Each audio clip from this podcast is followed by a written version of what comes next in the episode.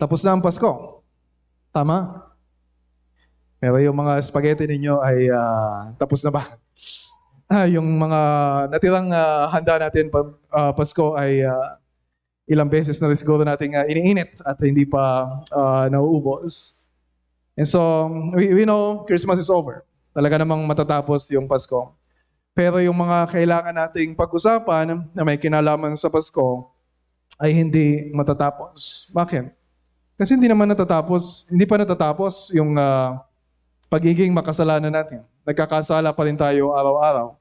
At naparito si Jesus, katulad ng pinag-aralan natin last uh, Friday, uh, para tugunan yung laki ng pangangailangan natin sa kapatawaran uh, ng kasalanan. Yun nga yung ibig sabihin ng pinangalan sa Kanya. Pinangalan siya, pinangalanan siya na Jesus, Matthew 1.21, ang ibig sabihin, For the Lord will save His people from their sins. So naparito si Kristo dahil sa ating mga kasalanan. Kung wala tayong kasalanan, ay hindi paparito. Hindi kailangang pumarito ang ah, Panginoong uh, Heso Kristo. And nagkakasala pa rin tayo. Alam natin na pinatawad na tayo ng Panginoon. That's why we can sing ah, yung mga inaawit natin kanina, di ba? Yung freedom ah, na meron tayo, yung forgiveness ah, na meron tayo, yung pag-asa na meron tayo. That's why we can sing those songs and celebrate ah, yung ah, forgiveness sa atin ng Panginoon. Pero nagkakasala pa rin tayo araw-araw. Kanina nagkasala tayo, kahapon nagkasala tayo, mamaya magkakasala tayo. And maybe at this moment, uh, we are sinning uh, sa mga iniisip natin or sa kakulangan ng uh, damdamin natin sa pagsamba uh, sa Panginoon. So, hindi natatapos yung pangangailangan natin kay Kristo. At uh, yun naman yung uh, dahilan bakit hindi rin matatapos na pag-usapan natin, pag-aralan natin, at uh, pagtiwalaan natin, at tingnan natin mabuti ang Panginoong sa Kristo. Tapos na Pasko, pero yung pangangailangan natin kay Kristo ay hindi magtatapos kahit hanggang sa dulo ah, ng buhay ah, natin. So, alam natin na makasalanan tayo. At isa sa in-emphasize ko last Friday, ng Pasko ay patotoo. Yung laki ng regalo na tinanggap natin sa Diyos ay patotoo. Hindi nung halaga, nung, ah, hindi nung value, hindi nung worth ah, na meron tayo as if ay uh, uh, we are very important uh, sa Panginoon. Yes, He loves us. Mahal tayo ng Panginoon, kaya nga niya pinadala ang uh, Panginoong Jesus. Pero more than that, ay pinapaalala sa atin yung laki ng kasalanan natin. And so, wag na wag nating kakalimutan yon. Kaya nga, ang haba ng mga uh, prayers na inilala natin during our uh, worship service, hindi lang merong prayer of praise, hindi lang merong prayer of thanks, meron ding prayer of confession. At kung pinakinggan nyo yung prayer of confession uh, kanina, ay ma-realize ninyo na hindi lang uh, mahaba yung prayer, kundi mahaba naman talaga uh, yung listahan ng ating mga kasalanan at kulang pa uh, yung oras na yon uh, para ipahayag natin yung mga kasalanan natin sa Panginoon. And we have a holy God. Ang sinasamba natin ay ang Diyos na banal. At yung Diyos na banal, ang anak ng Diyos, ay nagkatawang tao. At nung nagkatawang tao siya, siya ay naging katulad natin, ang kaibahan lang ay wala siyang kasalanan. And maybe that's the reason why a lot, a lot of people nahihirapang lumapit sa Diyos or nag-aalinlangan na lumapit kay Kristo. Makasalanan ako, ganitong klaseng buhay ko, bakit ako pupunta sa simbahan? Bakit ako sasamba uh, kay Kristo? Hindi ko alam kung na-experience na ninyo uh, na meron kayong uh, in-invite na kaibigan ninyo. Oy, sama ka naman sa uh, sa Sunday uh, worship service namin. Uh, minsan na-experience ko kasi na meron akong uh, uh, high school classmate na a few, a few years ago, nakachat ko siya kasi hindi ko, maki, ma, hindi ko maki, ma-recognize yung kanyang uh, profile picture. Dahil lang, alam ko, lalaki siya, uh, pero naging uh, transgender. And then, so, hindi ko alam kung paano napag-usapan na dumating yung time na uh, siguro nalaman niya pastor ako, dito yung church natin.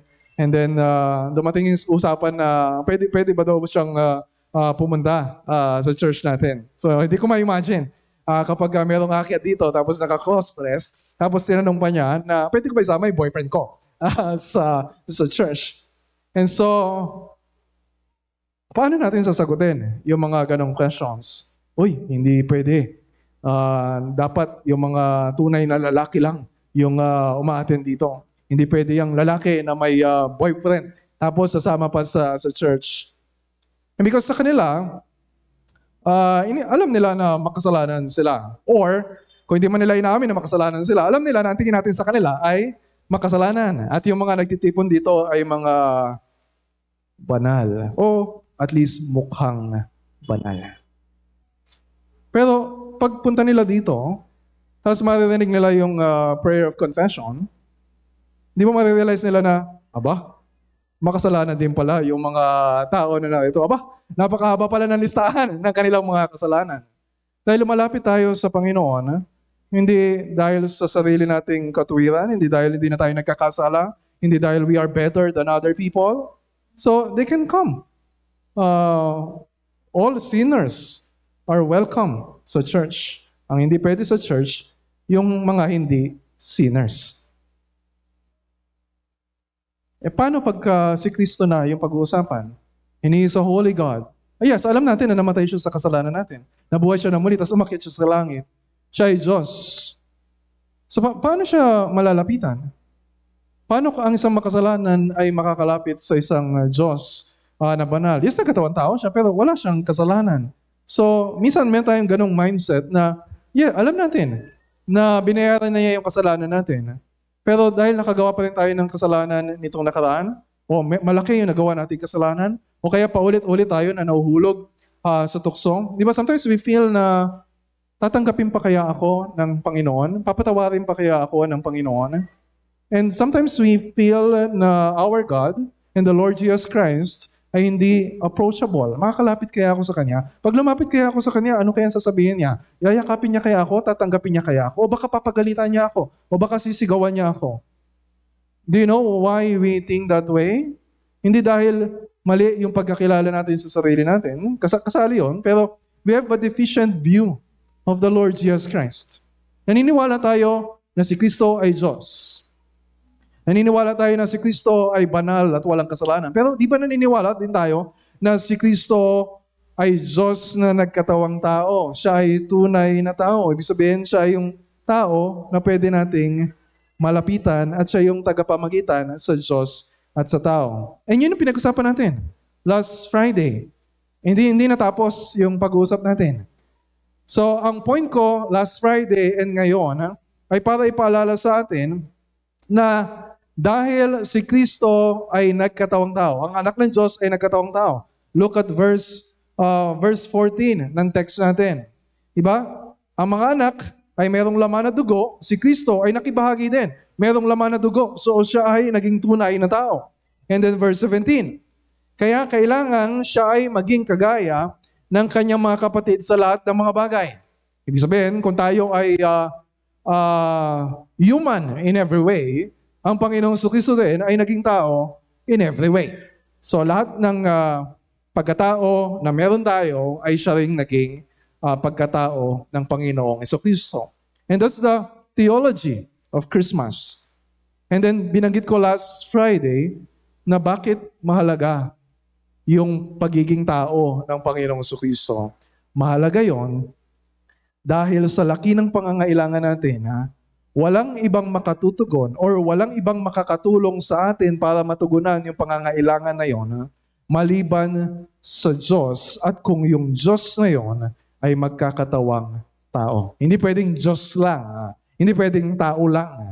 Dapat ay fully God and fully man. So yun yung paulit-ulit na ah, sinabi ko last Friday at paulit-ulit din na sasabihin ko ah, ngayon. Di ba? Kasi yun yung sabi sa verse 16. Yung gitnang gitna ng ah, passage natin. Sapagkat maliwanag na dahil si Kristo ay naging tao, maliwanag na hindi ang mga anghel ang kanyang tinutulungan, kundi ang tinutulungan niya ay yung mga kabilang sa binhi ni Abraham. Ibig sabihin, hindi lang mga Hudyo, kundi bawat isa sa atin na sumasampalataya kay Kristo ay tinuturing na anak ni Abraham at tagapagmana ni Abraham ng pagpapala na ipinangako ng Diyos sa pamamagitan ng pananampalataya kay Kristo. We are so united to Christ. Kaya yung tulong, kung tayo ay na kay Kristo, lahat ng tulong na kailangan natin ay na kay Kristo. Pero if we are outside of Christ, kahit kanino ka lumapit para humingi ng tulong, walang makapagbibigay ng pinakamalaking pangangailangan mo. Sinabi ko din last uh, Friday na yung tulong yung pagtulong sa atin ng Panginoong Kristo ay pruweba ng kanyang supremacy o kataasan. Yes, we talk of Christmas as evidence ng humility ng ah, anak ng Diyos. Di ba, nagpakababa ang anak ng Diyos. Pero yung pagpapakababa ng anak ng Diyos bilang tao ay patunay rin ng kanyang kataasan ah, bilang ah, itinalaga ng Diyos na ta- tagapamagitan sa Diyos at sa tao. And that's the uh, the burden of the whole book of Hebrews. At ito yung burden uh, ng chapters 1 and 2 na siya ay higit na dakila sa mga anghel. Yung kanyang pagiging tao ay nagpapatunay ng kanyang kadakilaan. At kapag marinig natin yung word na help or helper, di ba mataas ba ang tingin natin sa helper? Di ba kaya nga, oy, hindi na ginagamit yung term na helper.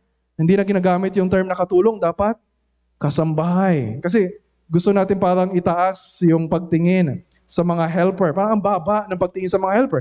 Kaya kapag ka binabasa ngayon natin yung Genesis uh, chapter 2, na ang Diyos ay lumika ng babae para maging ano, helper ah, ng lalaki.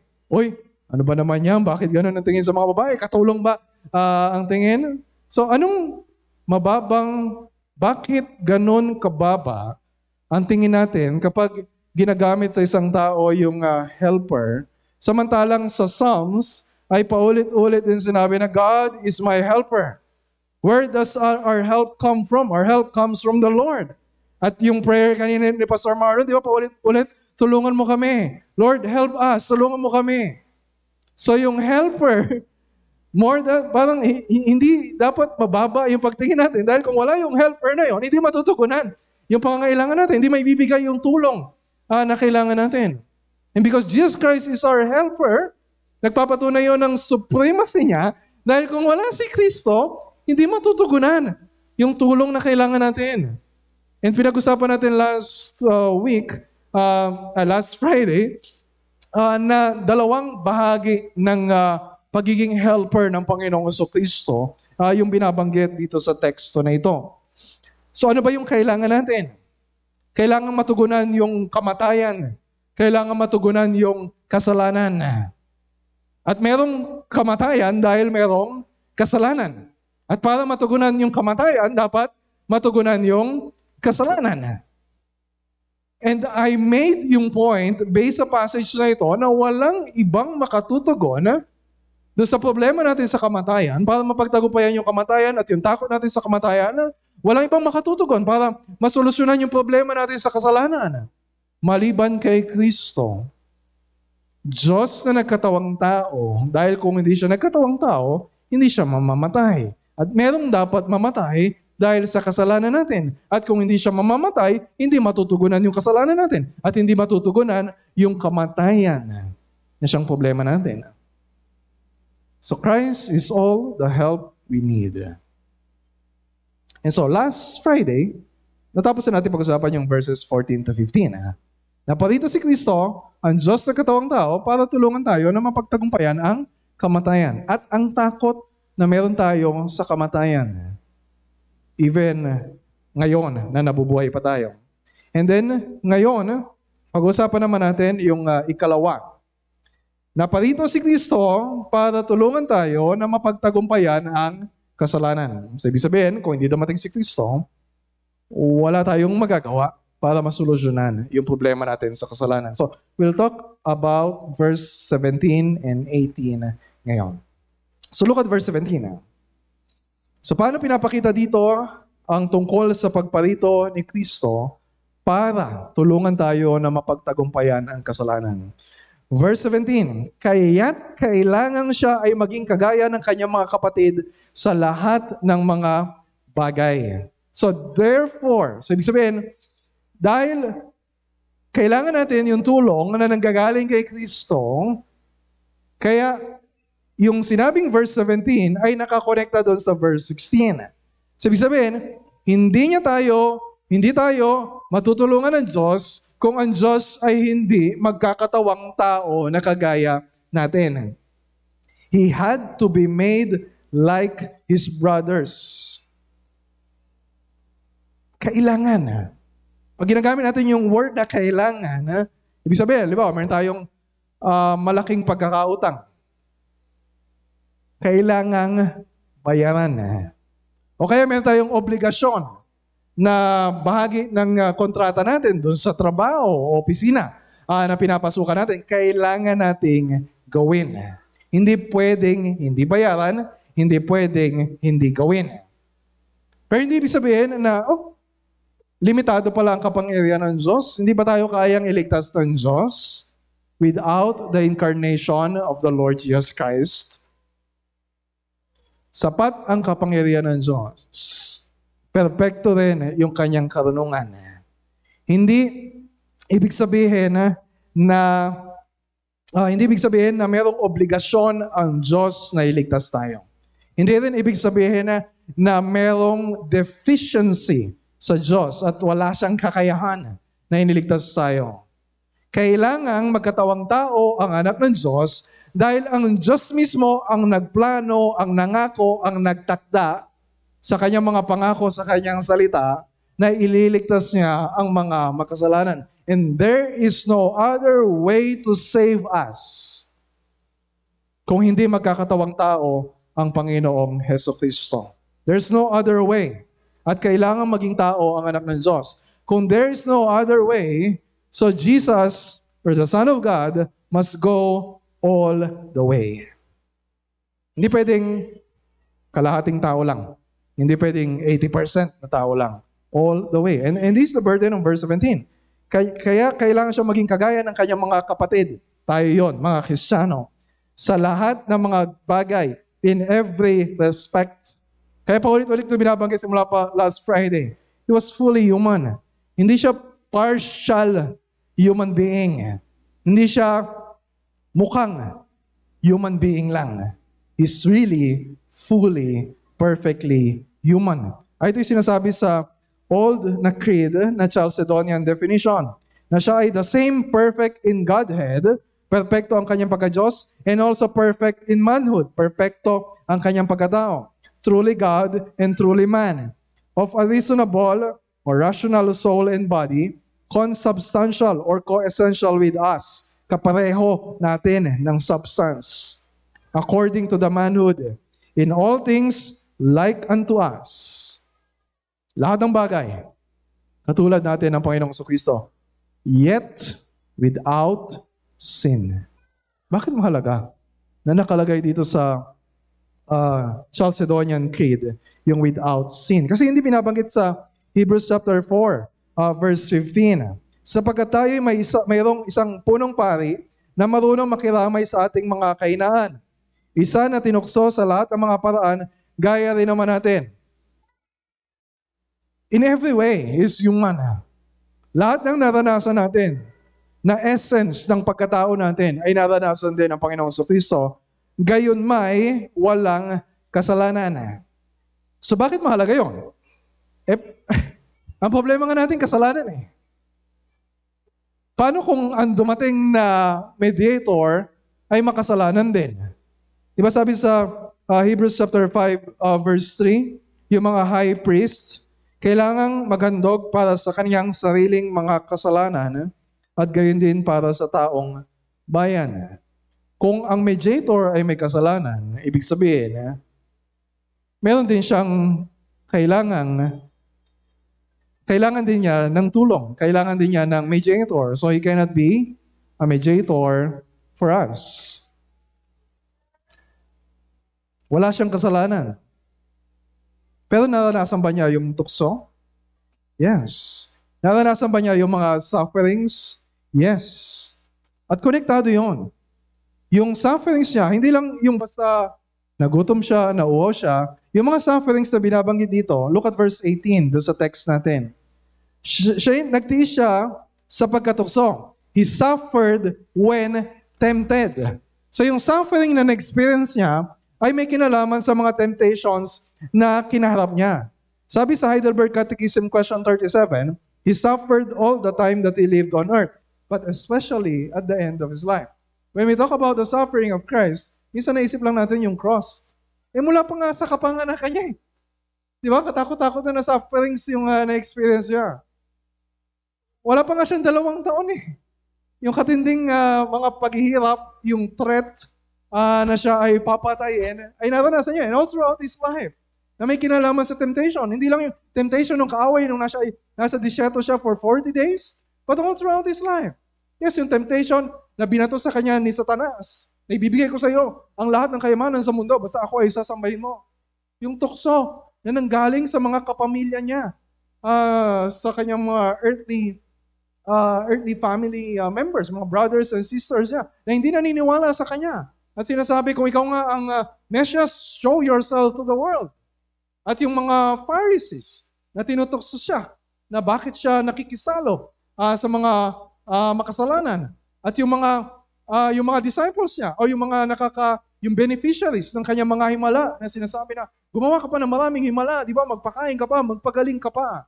At uh, gusto siyang gawin na hari. At maging yung mga disciples niya, nandun yung temptation na hindi hindi fully naniniwala uh, sa misyon na ibinigay sa kanya ng Panginoon. Kaya sinabihan niya maging si Pedro na, Get behind me, uh, Satan. Napakaraming tukso ang hinarap ng Panginoong Kristo. Pero kahit minsan hindi siya nagkasala, hindi niya nilaktawan yung plano ng Diyos. Hindi siya nagkompromiso. Hindi siya nagkulang sa tiwala ng Diyos, sa tiwala niya sa Diyos. Hindi siya sumuway sa utos ng Diyos. Eh, meron mag-object. Akala ko ba, siya ay naging tao in every way. Paano niya naman mararamdaman? Paano niya malalaman? Yung hirap na dinaranas natin kapag tayo ay nagkakasala at nahuhulog sa kasalanan. How can Christ help us kung hindi naman niya naranasan yung pagkakasala? Hindi, ano yung problem doon sa question na yun? Si Kristo ay naging fully human. Pero ina-assume natin na kapag, di ba, mayroon tayong kasabihan na pagka nagkamali tayo o kaya nagkasala, eh, tao lang. As if, part ng essence ng pagiging tao. Yes, part ng essence ng pagiging tao yung kahinaan. Pero yung kasalanan ay hindi bahagi ng essence ng pagiging tao. Tayo ilikta ng Diyos. So, wag nating iisipin na for Christ to be fully human, ay kailangan magkasala din siya. We need someone uh, without sin. Isa nakala natin, eh di, hindi masyadong mahirap yung dinanas niya kasi hindi naman siya nagkansala. Just try to imagine. Kung ano yung mas mahirap na naranasan. Halimbawa, meron kang rubber band na manipis. Yung pagka tinutokso tayo, pa tayong uh, uh, inihila uh, ng kaway. Isang isang hila lang sa atin na gano'n. Pigtas na tayo. Kaunting tukso lang. Nadatapa na tayo. And just try to imagine kung gaano kahirap yung dinanas ng Panginoong Kristo doon sa temptation niya. Imagine yung rubber na mas makapal kaysa doon sa uh, yung manipis na, na goma kahit anong gawin mong hatak, di ba? Hanggat hindi yan napipigtas, hanggat hindi yan napuputol, mas matinding pressure yung kinakaharap niyan. And just try to imagine yung pressure na na kay Kristo yung 40 days of wilderness. Lalo na yung nasa Garden of Gethsemane, yung malapit na siya na mamatay sa krus. Huwag mong sasabihin na hindi alam o hindi nararamdaman ni Kristo yung mga nararanasan natin kapag tayo ay tinutukso at nagkakasala. Tayo yung hindi fully nakakaunawa, nakakaramdam kung gaano kabigat yung dinanas ng Panginoong Jesus. He became fully human like us. Pero walang kasalanan kahit isa. At dahil wala siyang kasalanan kahit isa, He is, he, he, is perfectly qualified to be our mediator. Fully human, tinukso, he suffered, pero walang kasalanan. At makita natin dito sa passage natin sa verse 17 at 18, yung tatlong layunin na may kinalaman doon sa incarnation. Dahil si Kristo, ang Diyos anak, ay nagkatawang tao, kailangan na siya ay magkatawang tao for these purposes para ma-achieve uh, yung mga ganitong goals. Number one. Purpose number one ng incarnation na may kinalaman sa ah, kasalanan to become our high priest. Merong high priest, sabi dito, in the service of God, dahil itinalaga ng Diyos na siya ay, na, na dahil siya ay Diyos na banal, itinalaga niya na yung tayo na makasalanan ay makakalapit lang sa Kanya kung merong priest. At makita natin to sa stories uh, sa Old Testament. Yung Israel serving as, in a way, a priest among the nations or for the nations. At within Israel, merong um, ang mga priest na galing sa lahi ni Levi na ang, ang layunin nila hindi lang para pangunahan yung tao sa pagsamba. Ang, ang, ang, ang, ang layunin nila, yung purpose nila, ay para tulungan yung mga tao na makalapit sa Diyos. Eh ano yung qualification? Sabi sa Hebrews chapter 5 verse 1, na yung high priest na yon ay chosen among men. So kung hindi naging tao ang Panginoon sa Kristo, hindi siya qualified uh, to be a high priest. Kaya sinasabi ng uh, first uh, Timothy chapter 2 verse 5 na madalas ginagamit ng uh, uh, Iglesia ni Kristo para patunayan, oh, tingnan ninyo, si Kristo ay tao, tao lang. Ba? First Timothy chapter 2 verse 5. For there is only one mediator between God and man, the man, Jesus Christ. Oh, sabi nila, oh, man, tao. Eh, sabihin natin, Amen! Kasi ta, kailangan natin ng tao na mediator. Hindi, na, hindi natin kinokontra yung passage na yun. We affirm. Na for Christ to be our mediator, kailangan siya ay maging tao. To serve God's purposes, kailangan siya ay maging tao. To be our high priest. Pero unlike sa history ng Israel, ang dami nila naging high priest. Pero wala ni isa man ang naging sapat para maging tagapamagitan sa Diyos at sa tao. They're just shadows. And the reality is the Lord Jesus Christ. Hindi lang siya basta high priest. Anong sabi dito sa verse 17? A merciful and faithful high priest. A merciful and faithful high priest. A merciful high priest. Ibig sabihin, kailangan natin ng high priest na nararamdaman yung hirap na dinaranas natin. Yung nakikisimpat siya doon sa mga pagsubok na naranasan natin araw-araw. And when you go to uh, Hebrews chapter 4 verse 15, that's exactly what we get in the Lord Jesus Christ. Sapagkat tayo mayroong isang pinakapunong pari na marunong makiramay sa ating mga kainaan. Able to sympathize with our weakness. Sabi, sabi ni Dane Artland, so meron akong ilang mga libro dito, Uh, dahil meron akong gustong basahin sa inyo. Listen carefully. At, uh, and this is a very good book, Gentle and Lowly. And sa isang chapter dito, he's reflecting doon sa Hebrews chapter 4, uh, verse 15. Ano ibig sabihin na he's able to sympathize with our weakness? Dahil kung hindi siya naging tao, hindi siya magiging high priest. At kung hindi siya naging uh, tao, hindi siya able to sympathize with our weakness. And sabi niya dito sa page um, 46.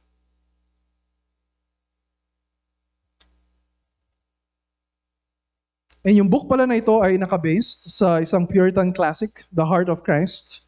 So I, I will show you some books. Kapag interesado kayo na hiramin, ay pwede niyo po akong uh, lapitan uh, mamaya. Ang title nito ay The Heart of Christ.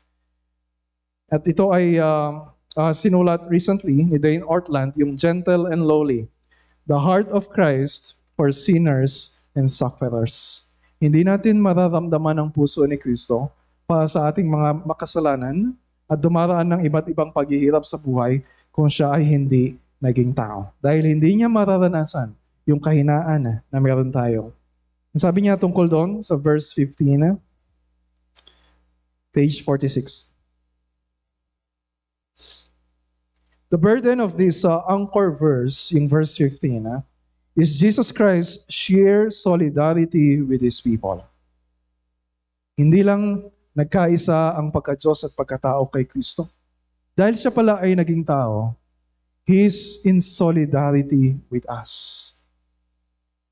All our natural intuitions tell us that Jesus is with us on our side, present and helping when life is going well. Pero sinasabi ng text, the opposite. It is in our weakness that Jesus sympathizes with us. In the word for sympathize, here is a compound word formed from the prefix meaning with. Sum pateo. Ibig sabihin ng sum, with. Pateo, suffer. Or he is co-suffering with us. Sympathize here is not cool and detached pity. It is a depth of felt solidarity such as is echoed in our own lives most closely only as parents to children. Alam natin yon, di ba? Pagka may sakit yung anak natin, lalo na yung recently sa inyo, uh, na na-hospital, yung anak, kapapanganak pa lang, tapos sinwero, or yung iba, tinubuhan yung anak nila. Di ba? Hindi naman ikaw yung uh, uh, nandun sa higa na pero yung pain, sobrang nararamdaman mo yung sakit na yun. Ganon din ang Panginoong Kristo. Indeed, it is deeper even than that. In our pain, Jesus is pained. In our suffering, He feels the suffering as His own, even though it isn't. Not that His invincible divinity is threatened, dahil siya ay Diyos, but in the sense that His heart is feelingly drawn into our distress. His human nature, yung pagiging tao niya, engages our troubles comprehensively. His is a love that cannot be held back when He sees His people in pain. Yun ang ibig sabihin ng isa merciful high priest. Compassionate high priest is able to sympathize with our weaknesses. And in Hebrews chapter 5, verse 2, he can deal gently with the ignorant and wayward since he himself is beset with weakness. Yun yung high priest. At dahil si Kristo ay high priest, naintindihan niya. Tayo na, ano sabi dito? Ignorant and wayward. Tayo na nalilihis ng landas, tayo na nagkakasala dahil sa kainaan natin, dahil sa kasalanan. So ito pa yung sabi ni Dane Artland. Sa page 54 uh, and 55. Pakinggan niyo po mabuti. This is really so beautiful.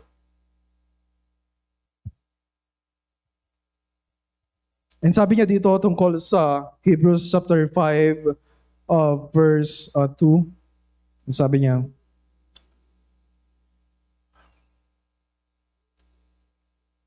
So Jesus can deal gently, gently with the ignorant and the wayward. Consider what all this means. When we sin, we are encouraged to bring our mess to Jesus because He will know just how to receive us. He doesn't handle us roughly, He doesn't scold or scold, He doesn't lash out the, may, the way many of our parents did. Hindi ko alam kung naranasan ninyo. Nadapa ka na nga. Nasugatan ka na nga. Sabi pa ng nanay mo sa'yo, ayan kasi, antikas-tikas ng ulo mo, di ka sumusunod, yan tuloy ang nangyari sa'yo. Instead of hearing or feeling yung gentleness of a mother taking care for her child, Ganun ang Panginoong Jesus. And all this restraint on His part is not because He has a diluted view of our sinfulness. Hindi ibig sabihin, tinotolerate niya yung kasalanan natin. He knows our sinfulness far more deeply than we do. Indeed, we are aware of just the tip of the iceberg, iceberg of our depravity, even in our most searching moments of self-knowledge. His restraint simply flows from His tender heart for his people. Hebrews is not just telling us that instead of scolding us, Jesus loves us. It's telling us the kind of love he has. Rather than dispensing grace to us from on high, he gets down with us. He puts his arm around us. He deals with us in the way that is just what we need.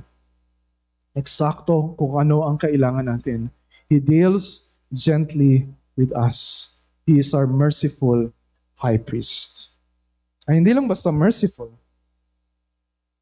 Iba nakikipan, nakikisimpat ka, uy kawawa naman. Yung mga nasalanta ng bagyo, tingnan mo wala na silang bahay, wala silang makain. pero wala kang magawa. Or siguro tutulong tayo. Pero yung ibibigay natin na tulong, barya lang kumpara sa laki ng pangangailangan nila. O kaya, merong um, kasama tayo sa church, lumapit sa'yo, tapos iyak ng iyak. Kasi ang laki na naging utang nila sa ospital dahil ang tagal na ICU ah, ng kanyang asawa o ng kanyang anak. At ikaw nakikisimpatya ka na, iyak ka pa nga eh. Dahil sa bigat ng nararamdaman nila.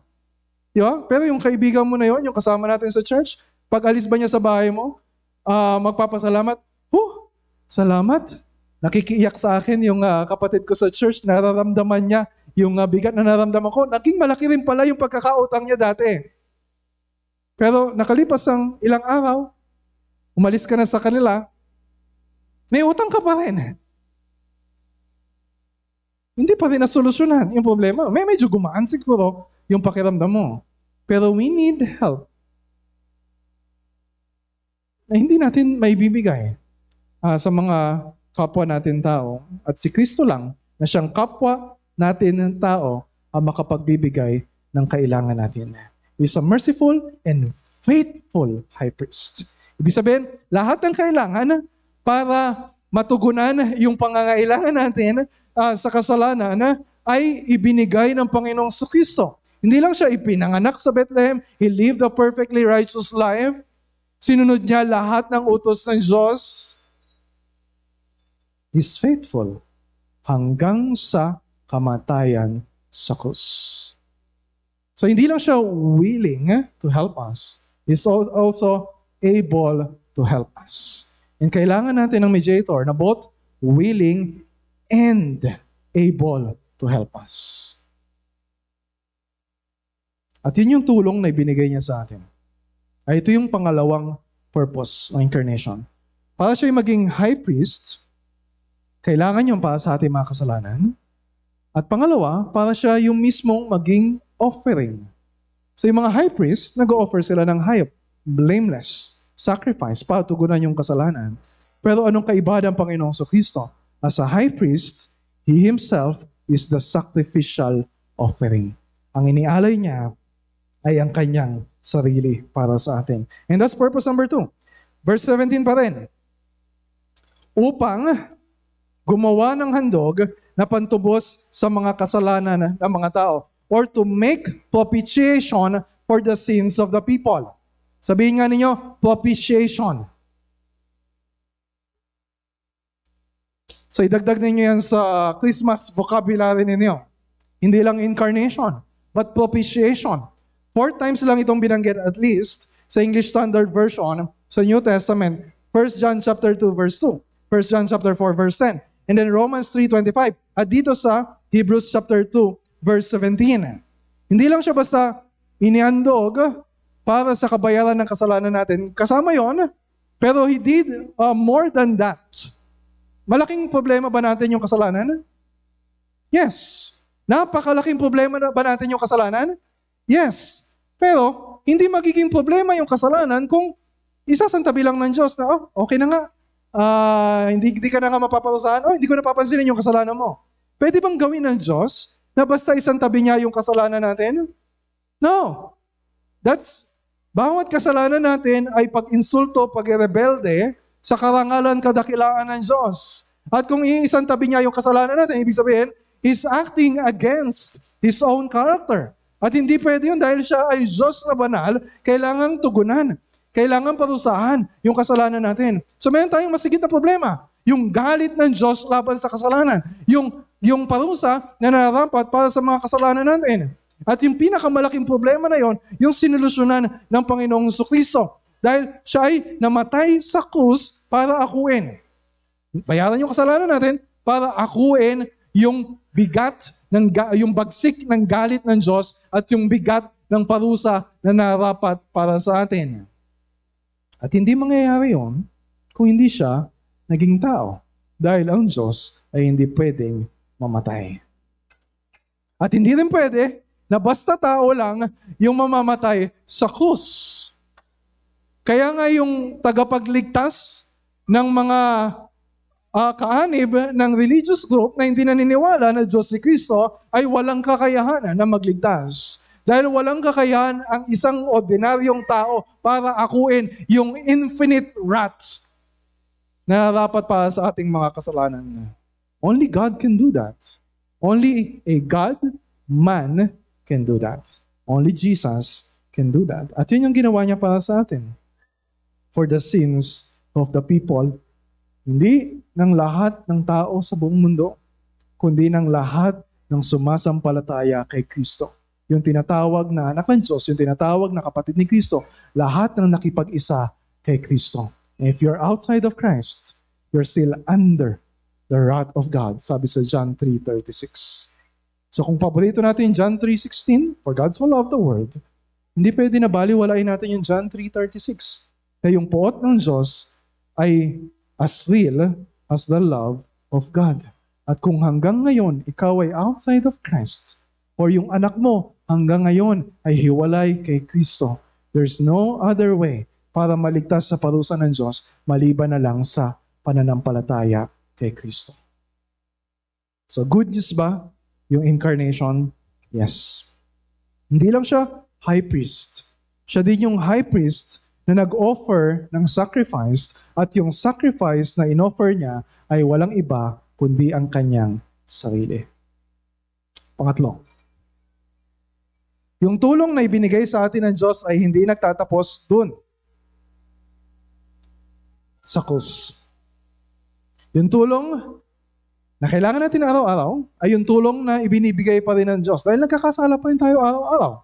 Yes, we're perfectly, fully forgiven. Hindi na tayo sisingilin ng Diyos sa ating mga kasalanan. Dahil binayaran na ni Kristo. Pero, humaharap pa rin tayo sa tukso. Nahuhulog pa rin tayo sa tukso.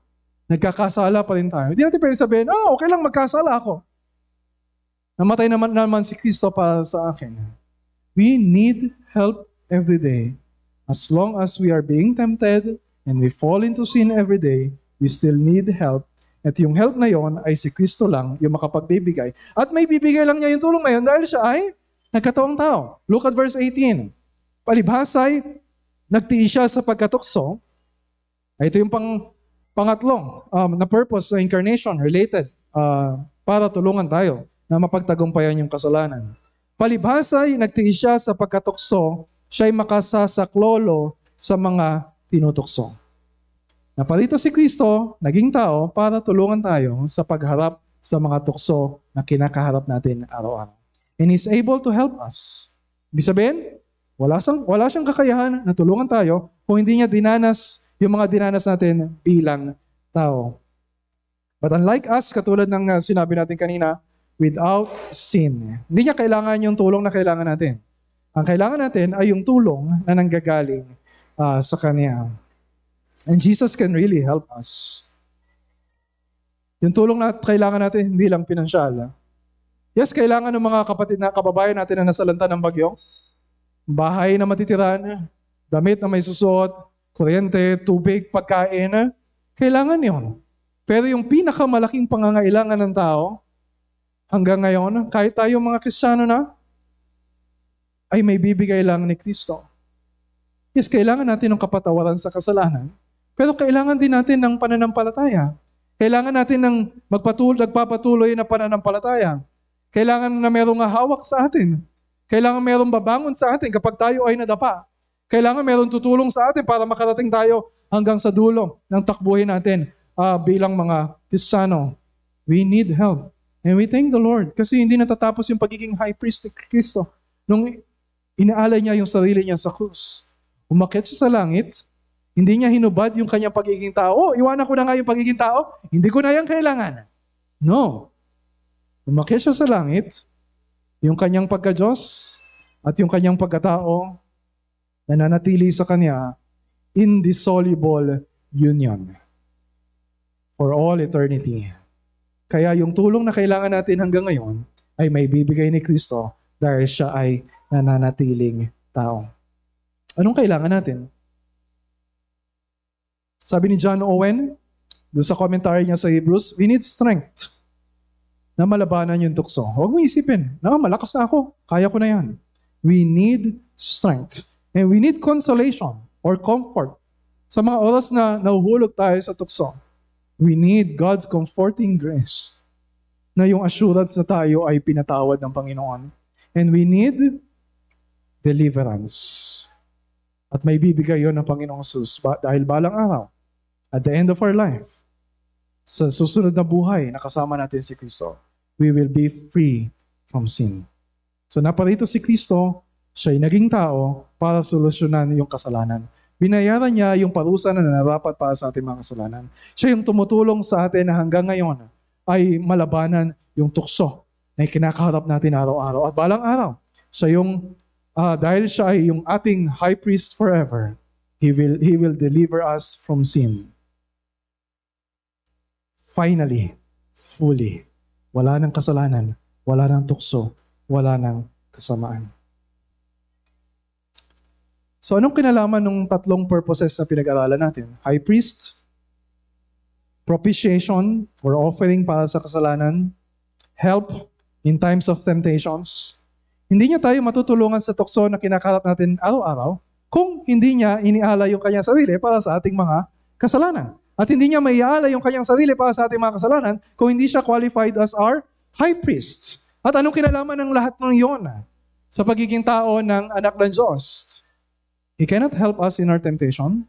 He cannot die on the cross for our sins. He cannot be our high, our high priest kung ang anak ng Diyos ay hindi bumaba sa lupa at nagkatawang tao. And so we thank the Lord for the incarnation. Tapos na yung Pasko, pero yung pangangailangan natin kay Kristo ay hindi pa rin magtatapos. So, what now? Christ is all the help we need. Aminin mo na may kailangan ka. Di ba? May, may, may iba sa atin na parang ka- kahit na nahihirapan na, di ba? Kahit na may sakit na, hindi pa rin inaamin, okay lang to, kaya ko to, hindi ko kailangan magpa-hospital, kaya ko to, gagaling ako. O kaya nahihirapan na, may problema na pala sa pera. Nung nademanda na, nung makukulong na, saka lang nalaman ng iba, kaya ko to, kaya ko to. Kahit di natin kaya. We are so prideful. And why, why are we so prideful? Kung meron tayong tagapagligtas na nagpakababa para sa atin, why don't we humble ourselves and admit, Panginoon, kailangan kita. Panginoon, kailangan ko yung kapatawaran mo.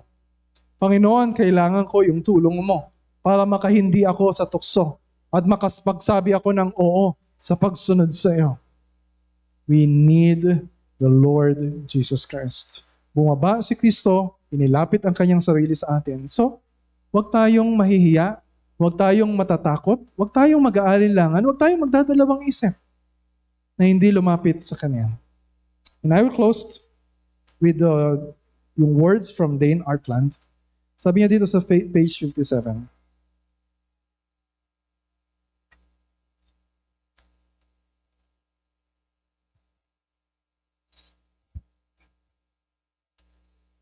Pakinggan ninyo yung paanyaya sa atin ng Panginoong Yesus. Come. Lumapit ka sa Kanya. We will celebrate the Lord's Supper mamaya. Lumapit ka sa Kanya. Kung hindi ka makasalanan, you're not qualified to take the Lord's Supper. Pero kung ikaw ay makasalanan, you are perfectly qualified to take the Lord's Supper. Kung inaamin mo na ikaw ay makasalanan, kung kinikilala mo na si Kristo yung tanging kailangan mo para matugunan ang iyong mga kasalanan. Hindi ko alam kung anong naranasan ninyong tukso ngayon. Hindi ko alam kung how are you struggling spiritually. Hindi ko alam kung ano yung mga kasalanan na hanggang ngayon paulit-ulit pa rin ninyo na nagagawa. Pero kahit ano yon, kahit gaano kalaki, kahit gaano karami, walang makahahadlang para ikaw ay lumapit kay Kristo kung inaamin mo na ikaw ay makasalanan. So sabi niya, contrary to what we expect to be the case, therefore, the deeper into weakness and suffering and testing we go, the deeper Christ's solidarity with us. As we go down into pain and anguish, we are descending ever deeper into Christ's very heart, not away from it. Huwag mong isipin na palayo ka ng palayo kay Kristo. Hanggat nararamdaman mo, hanggat mas lumalalim na nararamdaman mo ang kasalanan mo, the deeper into Christ's very heart you go. Look to Christ. He deals gently with you. It's the only way he knows how to be. He's the high priest to end all high priests. As long as you fix your attention on your sin, you will fail to see how you can be safe. At naalala ko sinabi dito ni Richard Sibbs, for every look at sin. Yes, ang haba ng prayer of confession kanina. Pero hindi tama na pahabain natin yung pagtingin natin sa kasalanan.